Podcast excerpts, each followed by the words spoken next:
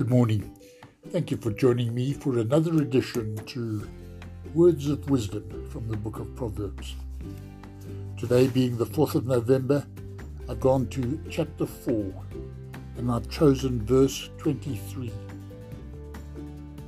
But it is such an important verse that I'm actually quoting from two different translations. The first is from the Common English Bible, which says, More than anything you guard, protect your mind, for life flows from it. And then in the Good News translation, it simply says, Be careful how you think. Your life is shaped by your thoughts. I think these are wonderful thoughts. Thank you for listening. Have a great day.